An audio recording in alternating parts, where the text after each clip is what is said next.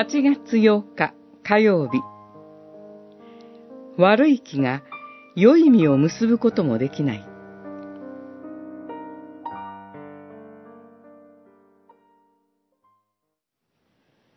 だから兄弟たち、召されていること、選ばれていることを確かなものとするように、一層努めなさい。これらのことを実践すれば、決して罪に陥りません。こうして、私たちの主、救い主、イエス・キリストの永遠の御国に確かに入ることができるようになります。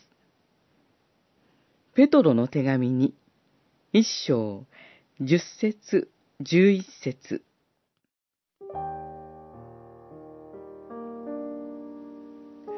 悪い気が良い実を結ぶこともできない。救われる前、私たちの古き自我は、神、また隣人を愛することができませんでした。しかし、精霊によって新しく生まれた自分は、神を愛し、また神を礼拝することをも愛しています。神の民も愛することができます。神と隣人に使えることをも愛することができます。新しい自分が誕生しています。ハレルヤ。良い気が悪い実を結ぶことはない。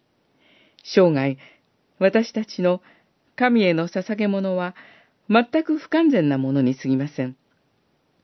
しかし、私たちの真実な救い主のゆえ、私たちの不完全な捧げ物も神に受け入れられ、喜ばれるのです。ほっとします。さらに、私たちが自分の信仰をその身によって自ら確かめることができます。一般の信徒は油断するから、パウロのような特別な聖人以外、救いの確信を持つのは危険だと教える教派もあると聞きます。しかし、救いの確信を持つのは当然のこと。信徒の特権であると聖書が教えています。